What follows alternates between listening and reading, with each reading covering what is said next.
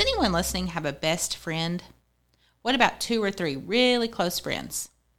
What about friends that you aren't super close with, but you like them all right? I feel like that's usually how our friend groups work, right? We may have one or two friends that we consider our best friends. And then we may have a few more that we consider to be our close friends. And then we have a few that we can hang out with and have a good time, but we might not share our deepest secrets with them.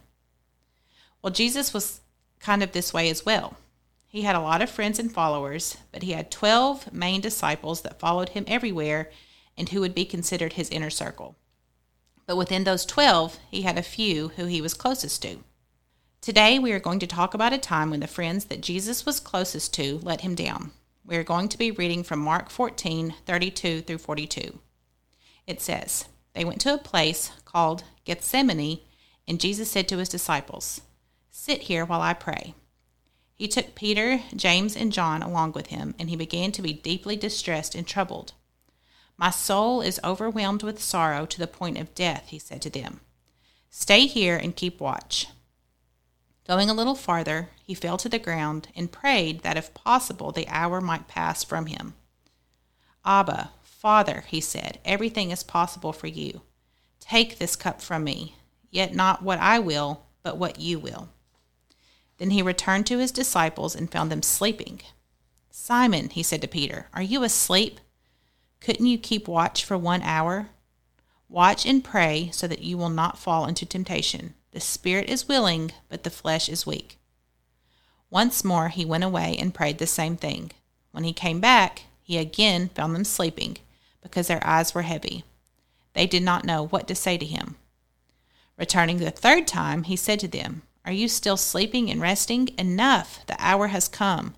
Look, the Son of Man is delivered into the hands of sinners. Rise, let us go. Here comes my betrayer. Now, these passages come right before Jesus was betrayed and killed. He knew what was coming, and he was very upset about it, and rightfully so.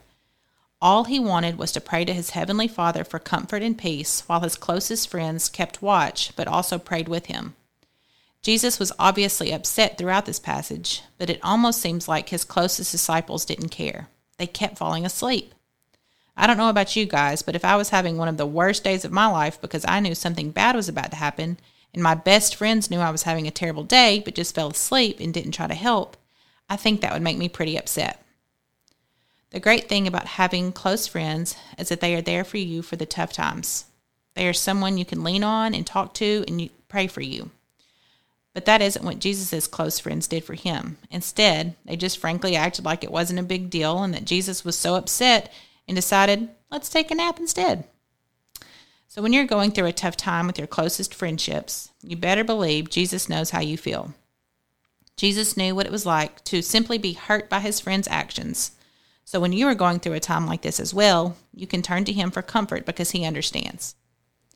The truth is, the friends that we have are humans just like us. They're going to make mistakes, just like Jesus' disciples did. Sometimes their mistakes are going to hurt our feelings, and you know what? Sometimes our mistakes will hurt their feelings. Going through hard times in our friendships is a part of life, but knowing that doesn't make it any easier when we have to actually go through it.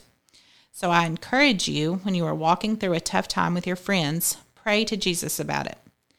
Ask Him to give you comfort and wisdom as you figure out how to get through the tough times in your friendships.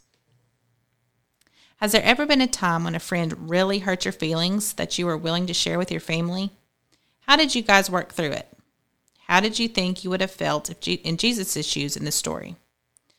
How do you think the disciples felt when they realized they weren't there for Jesus right before he was crucified on the cross?